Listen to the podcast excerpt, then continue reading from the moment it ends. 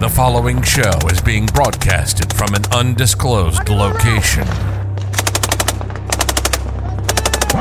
Two former special operators have combined their badassery and now sharing it with the world. They ain't alive no more. All with a beer and a smile.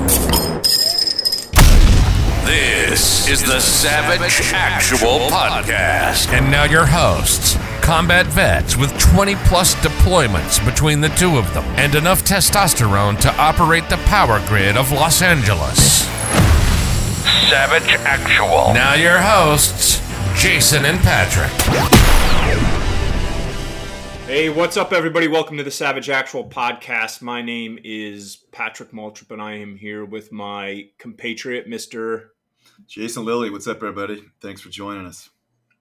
What's up, guys? So today we have a special guest, Mr. Tom Culpepper. He's a recently retired PJ, and by recently I mean like, are, are you are you still on? Uh, are you even actually retired right now? I'm eight days retired.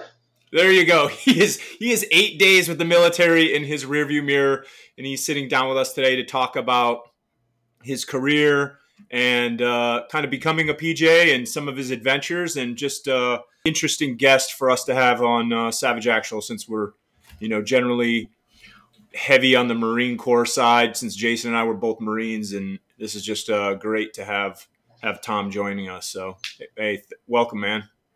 Yeah, I'm happy to be here. Uh, curious to see where the adventure is going to go. I'll try not to tell too much is this your is this your first conversation ever like this? Uh, yeah, this will be the first podcast for sure. Nice. All man. right, there Well, you go. We'll, we'll definitely screw it up then. Um, so I'll, I'll be way ahead of you.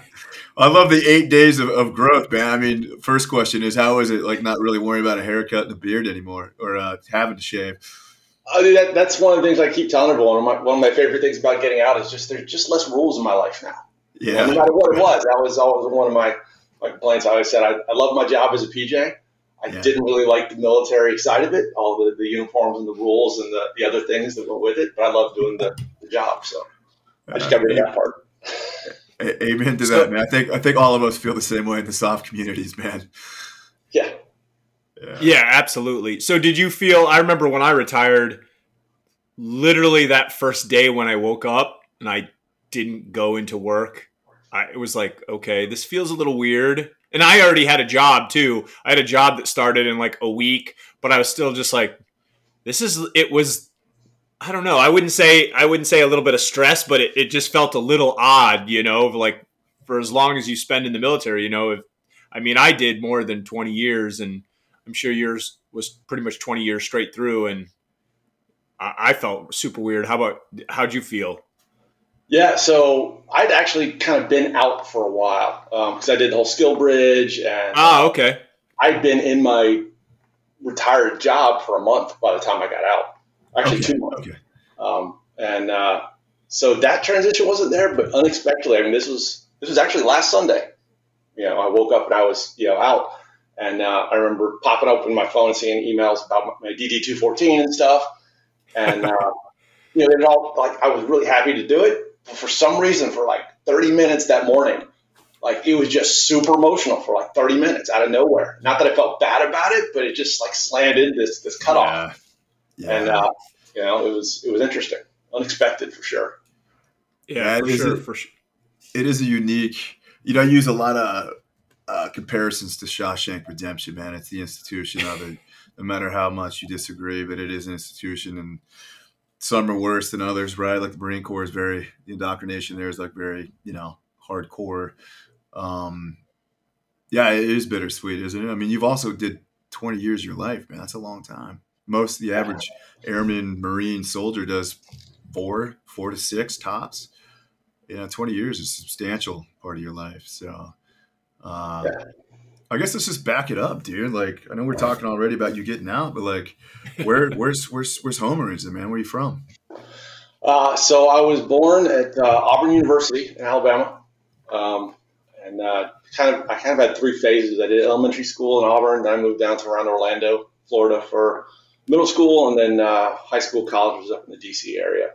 Got Um, it. just uh, those two strategic moves there, and uh, joined. Uh, actually started out in the Army National Guard um, with uh, with another friend of, uh, of Patrick's there. Uh, I was it, it was that was eventually going to come up. It had to because I wasn't quite sure where the connection. I thought I for for a second I thought you were going to say at some point you moved to Jacksonville and that's where you ran into uh, Mr. Peter K. And Yeah. uh, I wasn't quite sure where you guys had that connection. Yeah, so I actually back it up even a little further. Um, I met him. Uh, I was in Civil Air Patrol as a kid, Okay. uh, and he was uh, he was in the Army still at the time, and uh, was active in that. He grew up in Civil Air Patrol, and uh, we did a lot of the search and rescue activities and things like that. Uh, and that's where I met him. And uh, by, by some harebrained scheme, I kind of, as I got towards the end of high school and college, I kind of knew I wanted to go be a PJ, but I wanted to go to school for a while. And so I decided that, well, if I just go join the Army, National Guard for a little bit, I'll get some basic soldier skills part time while I go to school, and then I'll go be a PJ. That turned out to be a series of just poor decisions. in the long um, and uh, but I did. I, I joined the Army National Guard right out of high school um, as a 11 Bravo infantry. Um, about eight months later, me and the Army decided we really didn't like each other, and uh, we parted ways. I love it. What love what it. unit were you in? What unit was it? Uh, I was uh, I was 29th Infantry Division. It was it was Pete's unit. Um, I'm even forgetting what the actual unit was at this point. It was uh, Virginia The Army one in- National Guard. Well, yeah, it was the one in Leesburg, right? Yeah, yeah, the one up in Yep. Leesburg. Yep. Okay, I got it. Yeah, and uh, I was uh, I, I got an entry level separation uh, just before graduating infantry school, um, and uh, I was kind of mad about it for a while. And uh, from there went uh, went back to really what I'd done before, which is some kind of computer work, programming, things like that. Running uh, worked for a university for a while, but uh, ultimately couldn't shake. I kind of wanted to check out this PJ thing, um, and really the biggest part of it was I knew it was an 80 to 90 percent washout rate for those who Right. try, and I wanted to know if I could do it. Yeah. Um, so uh, somehow conned the Air Force into taking me, uh, even though they didn't want prior service at the time, and uh, uh, that's a whole different part of the story we can get into. But uh, Well, that's Yeah. always that's always super typical for for people who are listening don't really know. The services can have different uh you know, attitudes towards prior service people like the Air Force is specifically very unhappy about bringing Marines into into Yes. the Air Force, and it, it- and Sure. vice versa. It can it can go just the opposite way, but it's uh, yeah, they have different policies at, at different times about taking prior service, and I think historically the Air Force has always been very standoffish against anybody that's done anything else, which is very weird. yeah, actually, the only reason they let me in was because of the job I was going for. So at, at the time, to go into be a PJ, what you had to do was enlist open general, um, go to basic, and then you would take a tryout at basic, uh, and they would convert you, uh, which I wasn't real thrilled to begin with. But uh, for Yeah. me, I had to reverse that process just to get enlisted, which I had to go do. I had to set up the tryout, qualify, and then get a contract straight in, at least for the PJ uh, Indoc course. Uh, What what was- year was this, Tom? so this was 2004. Uh, was when I actually showed up to basic. So I guess it was around 2003. I was going through this process, um, and uh, yeah, my, my recruiter didn't even know how to go about that. I had to set up all my own stuff and make all the Wow. phone calls, and it was interesting. Um, So let me let me ask you, brother, while we're on the subject, how uh, how and why at PJs? Like how why not Green Berets? Why not Marine Recon? Like SEALs, especially, which gets all the, the light. Like how did you hear about PJs? You know, that's a very unique niche unit. Uh, so the PJs comes back to Air Patrol again. They have a summer program uh, called the uh, Pararescue Orientation Course. You go out for a week with a couple of PJs and survival instructors, and you just do PJ stuff. Um, and that kind of hooked me on it. And uh, I'd been digging the search and rescue stuff and things like that for a while. And uh, it was ultimately that combination of I thought the mission was pretty righteous. Like our job is to bring people home, um, Yep. and we get all the toys and training to do it. And then the challenge of that, can I be that 10 to 20%? Can I get there? Can I do that? Uh, and that's really what pushed me over the threshold into, into uh, into that as opposed to all the others. I didn't I didn't want to be one of the thousands of SF or thousands of SEALs that are out there that are constantly churning through. Um, just wasn't appealing to me. You know, the, the you know size of the force is, is one of the things I actually liked about it. Yeah. Do you know what the what the kind of standing numbers are for uh, PJs in general? So the number I've heard throughout my career uh, is somewhere around 300 to 400 at any given time uh, existing, you know, in, in, active service. Yep. Okay. Wow. Small. That was the same for my community. The SWCC yeah. community was 350 to, to 450 is same thing as what I heard. So I always thought I was like, man, that's tiny. Yeah.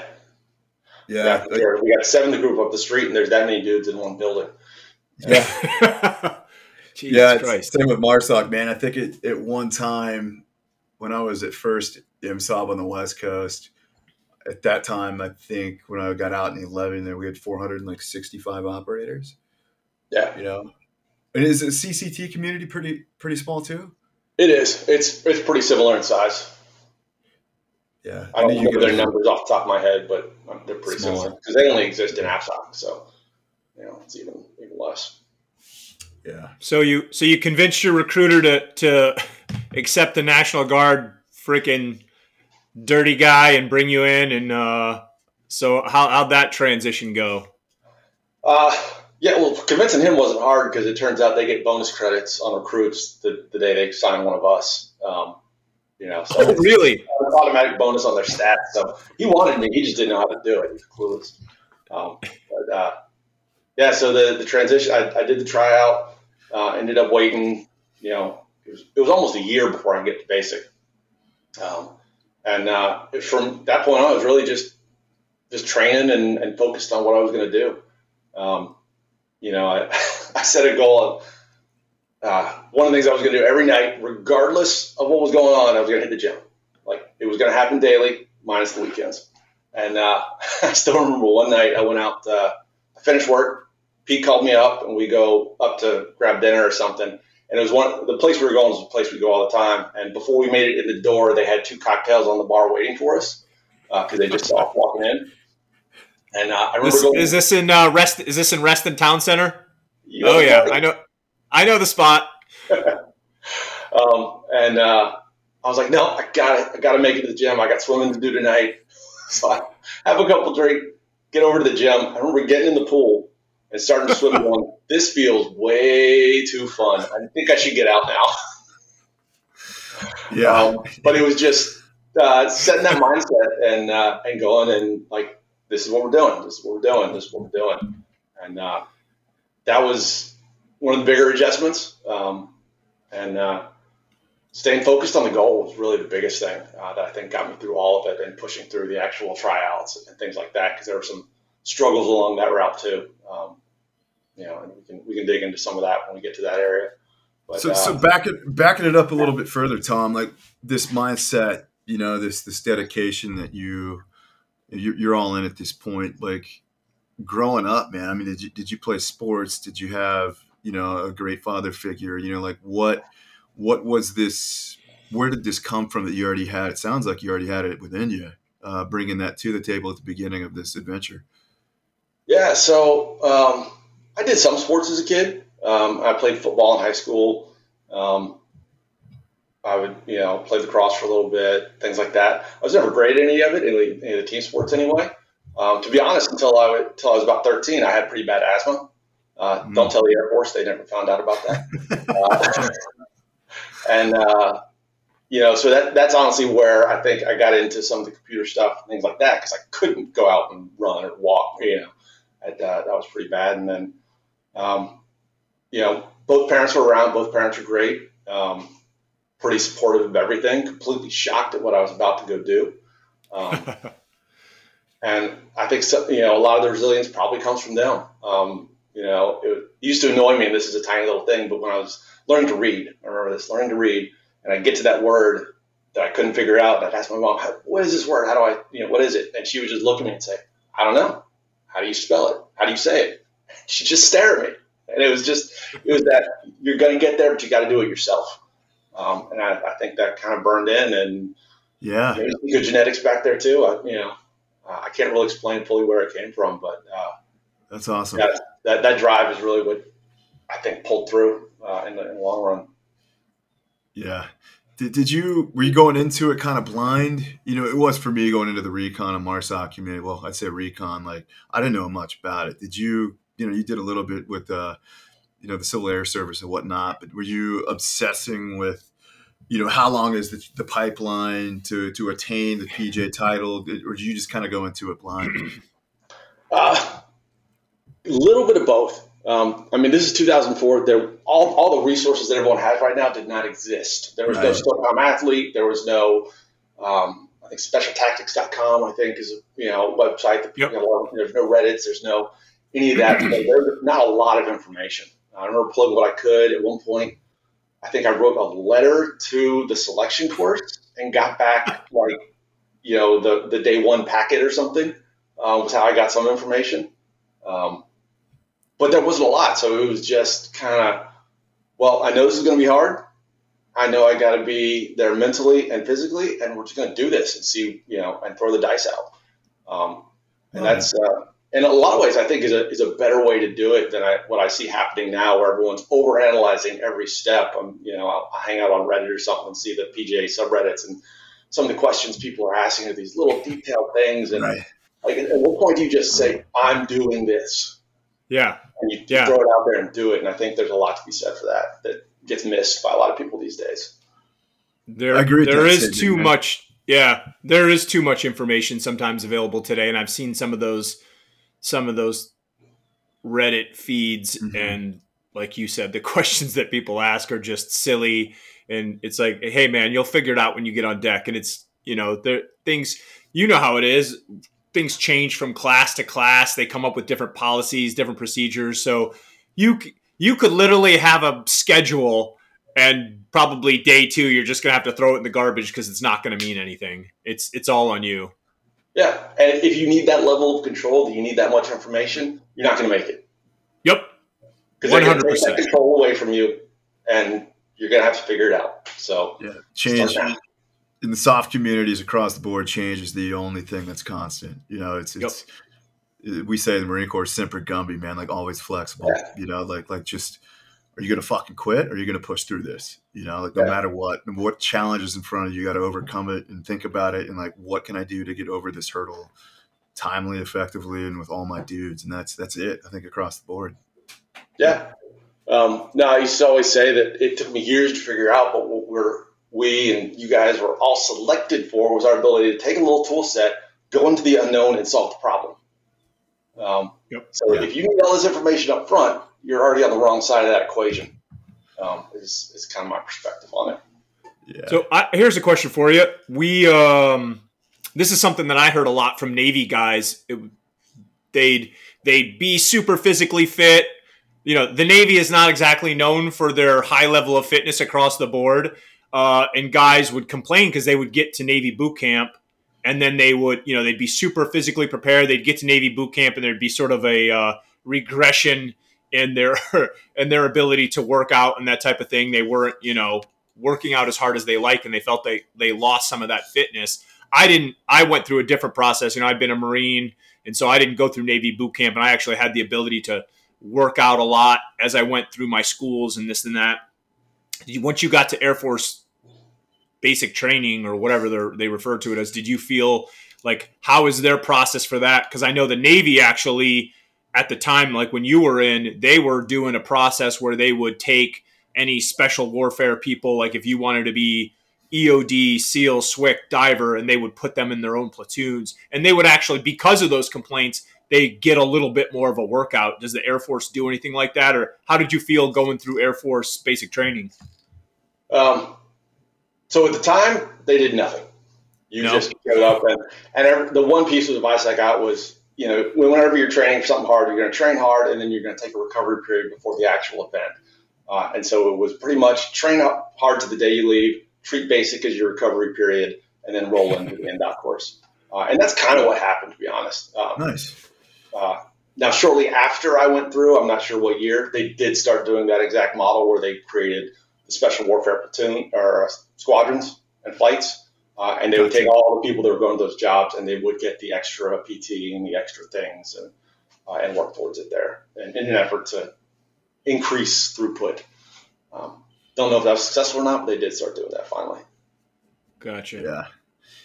So, so what age, uh, what age were you when you went into the Air Force? So when I went back into the Air Force, I was 24. Okay. Um, and I got the, uh, I did have the dubious honor of attending now two basic trainings, which was fun. Uh, got to do Army and Air Force. So, so how was that comparatively, man? Like, I'm that guy that I've always been interested in, in the other processes of the other branches, and sure, they all cross pollinate in so many different ways. But you know, going through Army Basic, probably at Benning, to you know, you know, uh, Air Force uh, basic training, like how what was the comparison there that you saw having done both? The the easiest way to put it was uh, the Army was like two dudes getting in a fight. Like something would happen, you punch each other a couple times, then it's over. You move on with your life. Uh, in the Air Force, it was more psychological warfare. Like something would happen, and they would just try and dig into your brain about it and make you know and mess like stress you out about it more than just all right, we're gonna you know we're gonna smoke the crap out of you and, and be done with it. Um, yeah. Um, and that was the easiest comparison I, I come up with for it as, as to how yeah. they tried to do it uh, which is interesting because I really didn't care at Air Force Basic. It was kind of a joke at that point. so I remember the the drill sergeant or the TIs uh, getting kind of annoyed at me because I wasn't getting stressed out. Um, and I think catching me in their office with my feet on the desk a couple times didn't help, but. Um, it, it all came to fruition when the, the last day of basic, when you finally put on your ribbons, uh, and I had my army ribbons on there, and they said, "What is that?" Because they had no idea. Oh, they, they didn't know? That's hilarious. And uh, they finally went, ah, now it all makes sense. Yeah, you've been through this. You've been through something similar. Got it. Yeah, but, yeah, yeah, he's been yelled at before.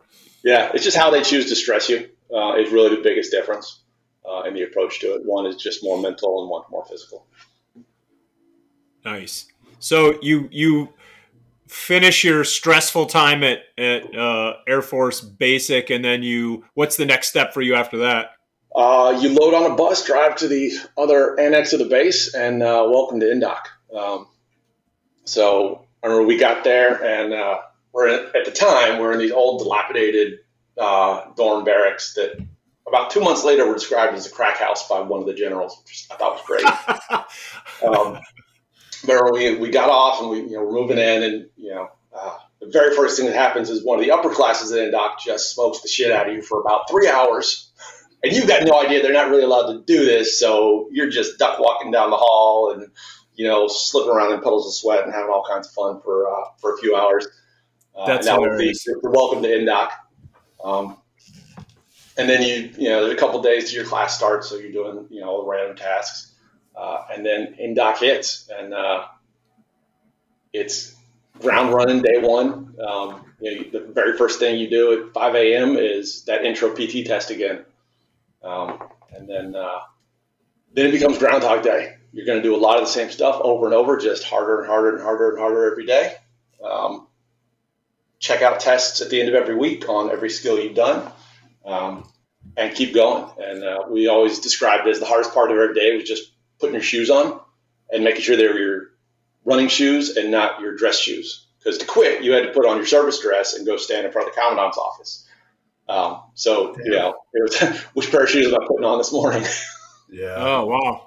Um, and you know, but once you get through that, it's okay. Well, you know, don't know what's gonna happen between here and lunch. So I might as well hang out for a little bit, you know, because lunch is always good. And then, you know, maybe we'll get a little something fun after. So we got to hang out. Well, it's almost the end of the day now, and you know, you have all these little goalposts you give yourself for every five minutes throughout the day to just keep moving, keep moving, keep moving.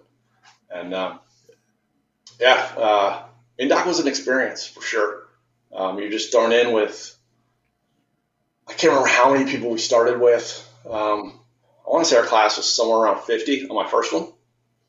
Um, and uh, didn't graduate anywhere near that many. Uh, and it's just instant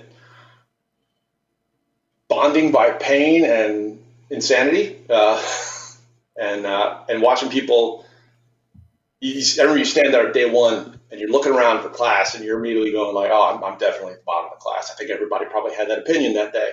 Yes. Um, you know, we've got D1 athletes, Olympic athletes, you know, these, these people, you look at them like, wow.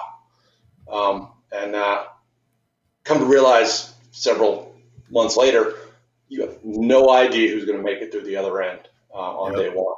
Um, there's no trait you can point to, at least um, in that initial, and say, yep, they're going to make it, they're going to make it, they're going to make it. Do, do you, Tom, agree with this statement? I think the physicality across the board, you know, there's an ebb and a flow to it in these these these indoctrinations that every soft branch has. Is but across the board, the dudes are studs, like for the most part, right? Like ninety percent in the stud range. So commonality there, but I think it comes down truly to the individual level, your upbringing, your mindset, your resilience, and your determination, and how much you truly want this.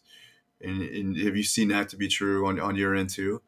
Is like, okay, you see Yeah. this tough stud that's like six four, can swim his ass off, can run sub six minute miles, but he's got a mush heart. Like he just, you could see it, like you could sense it. You know, physically, if the dude had a lot of heart, he would crush it and destroy it. But something internally is just off, and then it's like, oh damn, quickly the start starts falling apart.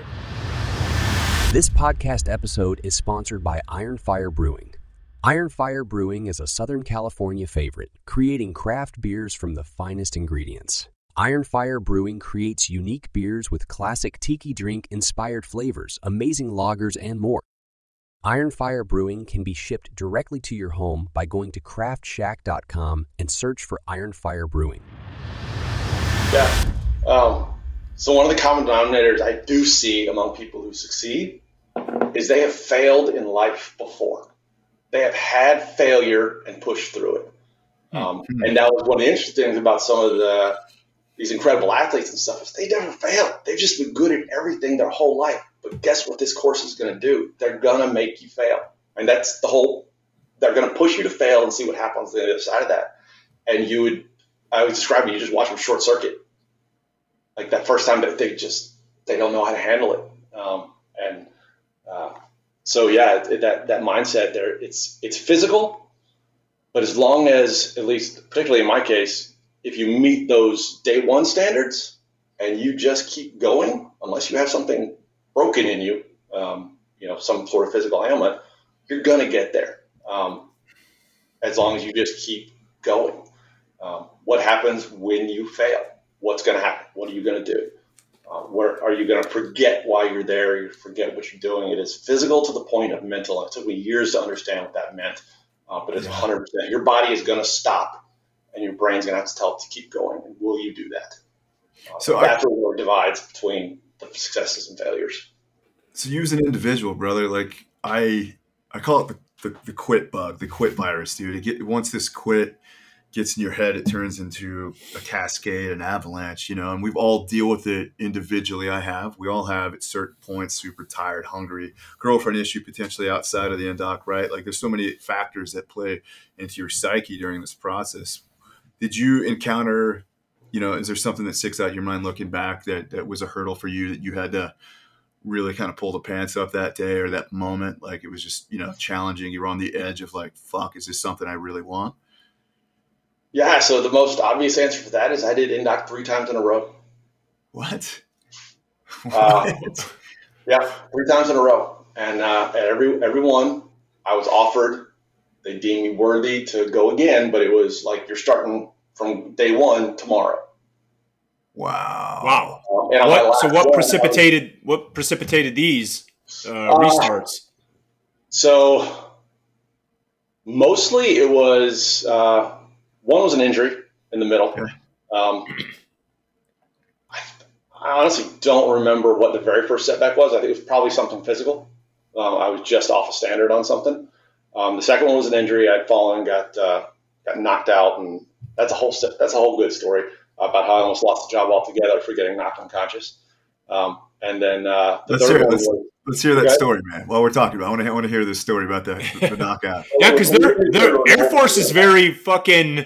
They're not big fans of that, right? Like if you Yeah. lose consciousness in the Air Force, I know they have policies that are, you know.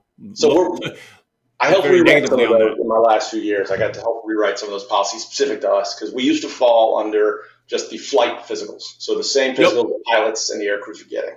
Um, and so a loss of consciousness was an immediate disqualifier. Um, and uh, what happened to me one night, uh, I bet, short version is, because this, to this, this day I don't remember, I woke up in my bed and my nose was broken, my ear was split open, and this side of my face was all covered in blood. That's all I knew. Um, it was a, it was a weekend, and uh, it took Was, me. was days- alcohol involved? No, what the hell? um, I had uh, basically what I managed to piece together from some people who had actually seen me that night and some other things. Um, I'd gone down to the uh, to the you know the big shared bathroom. and It was one of those urinals on one side, and there's that double sink, and then latrines on the other. And I used the urinal, and, and like I said, this was crack house, so there was leaks and everything everywhere. And best I can determine, I slipped a little bit, went backwards, hit the counter here, and that rolled me the on my face. Um, and that was, you know, all she wrote on that. Um, that involved me going through. It's funny. I, I, woke up like, okay, this isn't right. Put myself on the little shuttle bus to go over to the hospital. You know, totally calm with that. I'm like, I know I'm not dying, and uh, no, the nurses wouldn't even clean the blood off me because they determined that I got in a fight and I was lying. Period. And uh, it led to like they did a like a month long investigation into everybody I knew, trying to figure out who had beat me up. Um, kept telling me I was a liar. Ended up having to go through two months of neurological exams. Um, you know the whole you know ray on your head and all this other stuff. Yep. And uh, months of this, I was just getting this beat me down more than anything. To be honest. Yeah, Um, that would that would be a that would be a bummer. That would suck. Yeah, because during that time I was I was missing the class that I Right. could have been in, um, and I'm sitting at the, the, the we call it the CQ desk is basically just you know the admin by the door answering the phone and sweeping things, um, watching all my all my buddies get to train and just and just getting jacked with by the instructors. They just come by and smoke you, you know, just because they felt like it, and you were sitting there.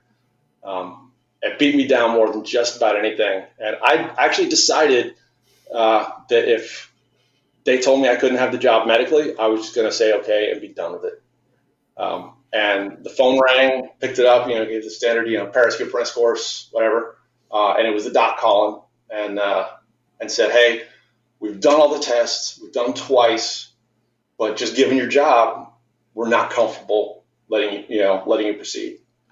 And before I realized the words were coming out, I just heard myself say no. And as I heard myself say no, I was like, all right, we're in this. We're doing it. Um, somehow I talked them into it. We did a whole other battery of tests for like the third time. They all came back normal, and they finally let me let me in. Um, but uh, yeah, that's the, the kind of overview of, of that story and, and that adventure, and, and really when I knew that uh, Wow. I'm definitely doing. I don't, I don't know where that no came from to this day, um, but clearly it was there, and uh, and made it through the other side. After that, uh, the next class is the one I graduated from. Um, But that's got to Wow. be super super rewarding. yeah, it, it was actually. I had uh, right before they let me back on team. Um, one of the instructors, he used to like to come by. He would, for whatever reason, he liked to make these bets. He'd be like, "I bet you 500 push-ups, you're never going to graduate." And I said, "I'll take that bet." And before he could kind of weasel his way out of it, which he always found a way to do, some other instructors jumped in. They're like, "Oh, it's a bet. It's a bet." And uh, so, you know, clearly I graduated at some point. Um, but the funny part was he was the stand-in commandant of the course when I graduated. So not only did he have to graduate me, but then he also had to go out the blocks and do his 500, uh, which was That- you know kind of kind of rewarding. Um, That's awesome. That's Yeah. awesome. He That's, that's not a that's not a small amount of push-ups either for anyone. no, and it, he was an older instructor. It took him a while, but he did it, and I was, I was for him. So, um, you know, knocked it out. But uh, and then the, the very next course, uh, I got to the final PT test, and I missed by one pull-up. Um, and I got a, as opposed to what they'd done in some previous courses, I got a single retest the next day. Just wasn't happening. I was into heavy overuse injuries at this point. Um, and uh, so I got the last setback. Uh, I remember the, uh, the instructors handing out the, the setback paperwork and said, you know, do you want to stay? And I looked up, and you're still kind of intimidated by him at this point. And I was like, I've been here too fucking long to leave now. Give me the fucking paperwork. And he just laughed, handed it to me, and then you know the rest is a little bit of history there. But uh, God, hell. challenges involved in that. Just purgatory. I, I want to stress to our listeners out there, like when you're in these class environments, like you're, you're all in, you're stoked, you're stoked to be there. Like, damn, I'm going to be a PJ, I'm going to be a Recondo, Marsoc, SWCC, Seal, I'm in BUD/S. You know, you're there and you, you're with your peers. You, like he said, you, you're looking left and right. You get to know these dudes. It's butt sniffing. It's like Clydesdales, and you know, you're, you're with the herd. You're moving forward, and you don't want to be that dude that just like one day, one session of missed training you know you're you're you're a step back very quickly depending on how severe it is from the herd. So it is a race to, to some degree. So i can't fathom that injury and then missing a day missing a week and then two months like you said just sitting there in purgatory like in this hiatus and you can't leave. You don't want to leave so you're just rotting. Like i, I can't fucking personally fathom that. Well, and it's it's uh, it's the weird thing is like what Tom had mentioned. You build these relationships with the guys that you're around, you know, and then to see them go on. And I've heard other people talk about this. I had a, a buddy of mine who had an injury and got rolled back into the class that he was with me, and he had been like two classes before that, and he knew all these guys. And he had talked to me about that. He's like, dude, it was just such a bummer. He's like, I'd been with these guys for six months and Yeah. then he he broke his hand and they he just had to sit around with a cast for months and they rolled him back multiple classes and he was just super bummed and he felt like a failure. He's like i felt like quitting then because you know all my buddies are gone and this and that and it's such a such a kind of a you know a, a kick in the ass and an emotional thing that you you almost feel like you're you're not good enough because all your friends and everything have continued on you know and you gotta right it, it's a good that you kept that focus, man, because a lot of people, I think it, it can get to them, you know? Yeah, and that's it, it. Goes back to the what I think they're selecting for is what do you do when what do you do when you fail? Yep. How do you push through that? Um, I think some people get challenged more than others. Uh, I was unexpectedly challenged more than I thought I would be, but you know, still here. I, I just described it as a malfunction. We all forgot we could say no, at least for a time period. Right I, right I remember being doing doing our underwaters, which was one of our big stressors. You know, they were doing our underwater swims, and they slowly you're doing closer and closer together, hypoxia building, all that urge to breathe, Yep. and uh, and you just look and like the, the water's like six inches over your head. It's like a foot up there, and you're like, it's there's air. Shit. Yeah, you Yeah. just uh, that going back to keep swimming because you know I can't do that. yeah So how long, how long total were you at the, uh, the indoc course? Uh, so I want to say I was there about a year um, before I made it out of San Antonio. Um, it's honestly one of those things. I was probably 16 years in before I went back and, re- and found what my class number was for the Indoc course, and because it just became such a jumble of teams and this and that, um, Yeah. I, did, I wasn't keeping track of it anymore because it didn't do me any good. I didn't want to know how long I'd been doing it. I just wanted to do it, um, and so I think it was about a year. did you ever, did you ever run into some other guys that were in your first group and they're like, holy shit, you finished. And you know, Yeah, so some of those dudes are still my best friends. Um, you know, talked to them recently. Uh, you know, yeah, they super stoked to, that you made it out the other side. that's Um, awesome. Yeah, Yeah. Did you uh, did you see yourself?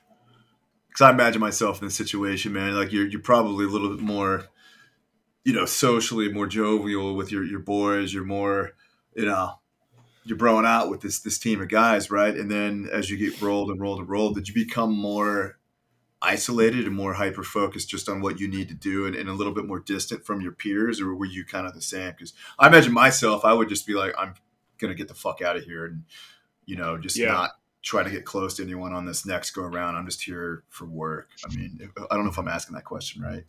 yeah. No, I'm, I'm tracking what you're where you're going with it. Um, the Indoc course at the time, I can't speak to the current one, is designed around teamwork. You will not succeed if you just focus down. Um, there's a number of tasks that like you've got to do them as a team. Um, so I never really my tolerance as I started to realize the characteristics that were going to carry people through. I started to be less tolerant of people that you Yeah, I I can see them getting the what you talked about earlier. That thing, that uh, quit bug started to creep into their head. I could recognize it earlier and be like, all right, I'm not. You're either going to pull yourself out of this. I'm not going to spend time on it. Right. Um, but beyond that, no, you, you you've got to still bond as a team and pull it together, um, which I think was awesome actually because it's the only way you're getting through some of that stuff. And then in those times when you're that close to maybe just I could just stop, you get that one drag, that one push, that one that one word, uh, and it, it, pulls you through. So uh, no, I, I, don't think I completely narrowed that down a little bit. I just became more aware of those who I wasn't going to burn my excess energy on because there wasn't a lot of that to go around. Yeah. yeah. For, for our listeners out there, I, I want to drive this home, and I know all, all of us relate to this. I can't fathom ever ringing the bell per se and quitting because that it, it's permanent. Like I can't now we're in our late 30s and 40s and 50s, right? Like I can't fathom like having quit recon school, right? BRC or, or the MARSOC realm or sniper school, right? Like I can't fathom being that dude that rang the bell and then like what do you say the rest of your life you know i'm now yeah. In this next stage of my life. You're like oh yeah i was in the marines. Like oh did you ever think about doing this? Like well i actually did but i quit. And you make up some story like i was injured or i was sick or whatever you know like for listeners out there like that moment is fleeting. That one day it's almost like suicide in a sense in my opinion. Like you're having a bad moment minutes 30 minutes like push fucking through it push through it. It's going to end. We, my buddy had this clown in, in, in, recon school down in Coronado on his uh, his wall locker. It was a clown ripped out of a like FHM magazine back when that was popular, back when magazines were a real thing. And he wrote in like this pen. It said, "They can't stop time," you know. And we, I asked him what he meant by that, and obviously I was right. He was just like, "It's going to end," you know. Whatever your your your selection phase is to even get to the A school to obtain Green Beret, PJ, CCT, whatever, it's gonna end. That course is gonna fucking end. You know, they're gonna slow time down hardcore. It's gonna suck every moment of it, but it's a good thing it sucks because if it was easy, everyone would be doing it. Yep. So, yeah. yeah. And I mean, again, we're talking 80, 90% of uh, your washout rate. And what I learned on the inside is 80 90% of those, actually 90 plus percent of those, are self identified. They're not failures; they're quitters. Um, mm-hmm. And you you'd encounter these people all the time, you know, throughout your career. Oh yeah, I, I went to Indoc, but every one of them, for the most part, would come up with their excuse. I was medical, or I couldn't do, or you know, this thing came up that I had to go do, or there's a reason. There's a the ones who we all across the board we maintain respect for be the ones like, yeah, it wasn't for me, I quit. Yep. Cool because it's not for everyone. That's why there's such a high washout rate, uh, and that that honesty with yourself and with others. That yeah, you know, I tried it and it wasn't for me. Um, I we always th- you, you know, don't hear that a whole lot. No, you, you don't, don't hear that a whole lot. It's it's it's funny because we used to say that yeah, everybody that shows up in Coronado and goes home, they go home because they got hurt. Like everybody just that's oh yeah, I got hurt. I got hurt. Nobody wants to admit to themselves that like Jason said, at that moment, they just didn't have it or they had that sort of quit bug at that moment and couldn't continue. Mm-hmm. Too many people have a very difficult time admitting to themselves and admitting to the world that I just I didn't have it in me. And I you're 100% right Tom. I, I respect guys if they just say, "Hey, I don't I don't have I didn't have it. I just couldn't do it anymore." Cool, man. It's not for everybody. I to- yep. totally, totally agree. It's funny though. You never, rare or you rarely hear that. Yeah. What was it? Uh, David Goggins in his book. You know, he mentions that he tried out to be it was either PJ or controller. I can't remember. Um, but he got he got an injury, and he ended up leaving Indoc. Um, and years later in his book, he admits that he quit through his injury. Um, he actually says, like, I I could have pushed through it and and continued. I let myself quit and put it on the injury, which is a pretty standard story. Um, yeah. And then he went on to be a SEAL and do some great things. Um, but just his willingness to come forward and say that says a lot about what he learned in that process uh, and what changed him and probably made him successful as a SEAL, to be honest, uh, is that self realization. So, you know, a lot yeah. of credit for that, but that's, that's the exact. Well, like you said, that was, that was his early failure, you know, mm-hmm. he knew he didn't want to do that again. So exactly like what you had mentioned. So after your after Indoc and everything, then from what I'm familiar with, then you guys go into your schooling, right? You guys go into your specific schools, jump, dive, free fall, all that, and then you're then it, do you guys finally come back together at that at the end? What is the what is the course after all your your uh, schools? So yeah, we from once you finish indoc and get selected, uh, you move out to Kirtland Air Force Base in New Mexico, um, and that is the home of PJ School. And from there, you spend about a year uh, shuffling around all the different the pipeline schools. So survival, dive, jump, free fall, whatever else there is out there, um, and that takes about a year. And then your your second year after that, you spend six months in the pararescue uh, medical course, which takes you from zero to paramedic in about six months. So that's including all your your ride alongs, things like that. Um, and it's very much a civilian medical course. We tweak it a little bit more towards what we do, but it is a paramedic course designed to make us paramedics. Um, and you just eat, sleep, breathe, drink paramedicine, you know, medicine for six yep. months. Like you've got no choice. It's the only way you're going to get through that fast.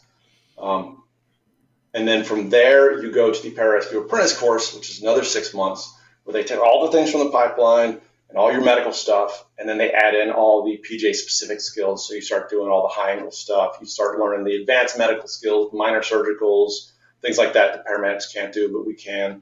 Um, you start learning all the tactics, the weapons handling, just all the things uh, come together there, and that's another six months on average. Um, last I checked. So there's that last year where you're truly in the PJ schoolhouse doing medicine and and the paramedic course or the, the apprentice course uh, before you uh, make it out the other side. And the nice part about it is because of our heavy washout rate at the beginning, the, the guys you're with at that point, 90% chance they're all going to be there when you get done. Um, there's not much, really much, uh, many people that go by the wayside once you get to Kirtland, which is nice because uh, you get really tied in with everybody and, you know, again, have fun and suck. Yeah. yeah. What's the uh, what's the policy or what was it then? Because I, when I went through Navy freefall school, this was in around 2005. I had a bunch of PJ trainees in my course, and we had a couple guys wash out. They uh-huh. just, you know, unstable, you know, the typical things. What do those guys get another chance to go back to another school? Do they get a, a chance to recycle with with issues like that? Like uh, if you uh, fail dive or you fail anything like that? Yeah, usually it depends on the, the reason behind the failure. Um, if you quit, no, you're done. You're out, gone. Yeah, yeah, yeah. Um, and that does happen occasionally. Um, but for the most part, you're going to get two shots at any given school. Okay. Uh, unless there's a reason they feel you don't deserve a chance to go back. Um, so, yeah, actually, I was at Navy Free Fall around 2005. Oh, really? Yeah, that's all right. Yeah. I managed to avoid Yuma. yeah, yeah, same. That's there was a I can't remember the guy's name. He was a uh, kind of a salt and pepper, gray haired fella who was a uh, former PJ or no, he's a CCT guy who was an instructor there, and all these all the all the trainees fucking love this dude, and uh, just you know he was a civilian at the time. He was he was one of the civilian instructors there and stuff. But uh, yeah, that was a good time. But uh, yeah, so unless you quit, you're probably going to get a second shot fail your second shot and you're going to go be a cop or a cook or you know wherever the Air Force decides to put you. that, yep, that would suck. So, you, any any bumps along the road for that process for you? Uh, honestly, that was pretty smooth for me. Um, had a, had a good time in the pipeline. Uh, you know, I mean, we got to travel. We got all four corners of the country. You know, two months down in Key West, learning to, to swim and run fast. Um, you know, diving got mixed in there somewhere, but it was mostly just swimming and running fast uh, and, and, drinking a lot. Yeah, uh, Key West. Uh, Key West is Duval Street's a good time. Yes, yeah. I, I almost left a toe on Duval Street, but that's. um, you know, it, it, was it was just fun. That was the first time you were going to courses. You'd just been through the you know basic at Indoc. Uh, you know, treat you were just lower rung of shit and uh, now you're going to these courses and, and you're really learning skills and you're starting to realize where your standing is on some of these things. Like I remember standing at uh, basic airborne graduation and, you know, black hats are coming through going, hey, so where, where, are you going next? And you're all these 82nd airborne guys and they're like, oh, man. And they get to me and they're going, And I went, well, I'm going to be a free fall next week. they love that, don't they? Oh, I yeah, literally had a super similar. I was in, uh, you know, when you're in Benning and you're sitting on those, uh, you're all jocked up and you're just yeah. waiting for the freaking plane or whatever, and everybody's sitting inside that uh, huge bay. I literally had uh, one of the black hats did not like me and one of my buddies, and he he came around. He's like, "Where are you assholes going, friggin' when you're done with this?" And we're like, "Actually, we we're going to free fall." the look on his face, he was just so pissed off. He just turned and walked away, and it was funny because there was a recon guy there that was a, a marine recon guy that was a black hat, right, and he walks right. up like a second later, and he's like, he's like, "Don't worry about him. He's just pissed because he's got." you know, his back hurts and he's got 300 static line jumps and he'll never do anything else. So we are just like laughing. It's, it's, yeah. Yeah. Um, so yeah, the, the, pipeline went pretty smooth. Had a good time. Uh, even honestly, the, the apprentice course and the medical courses went, I was pretty clean through those. Um, you know, it was just keeping that mindset like, this is what we're doing and we're going to do it. Um, at a certain point, you just have to realize the only way I'm leaving here is if they throw me the fuck out. Period. Like that's the only option. Everything else is what it is. Um, and the world the world goes on hold for those two years. Yeah, absolutely. Yeah. So you walk us through graduation, man. Like how I mean, it's got to be a monumental, especially with all the hurdles you've been through, man. Like, you know, you know that last week or two, you're like, all right, I'm, I'm, I'm gonna do this. You know, like, yeah, Get, I'm actually getting to my unit.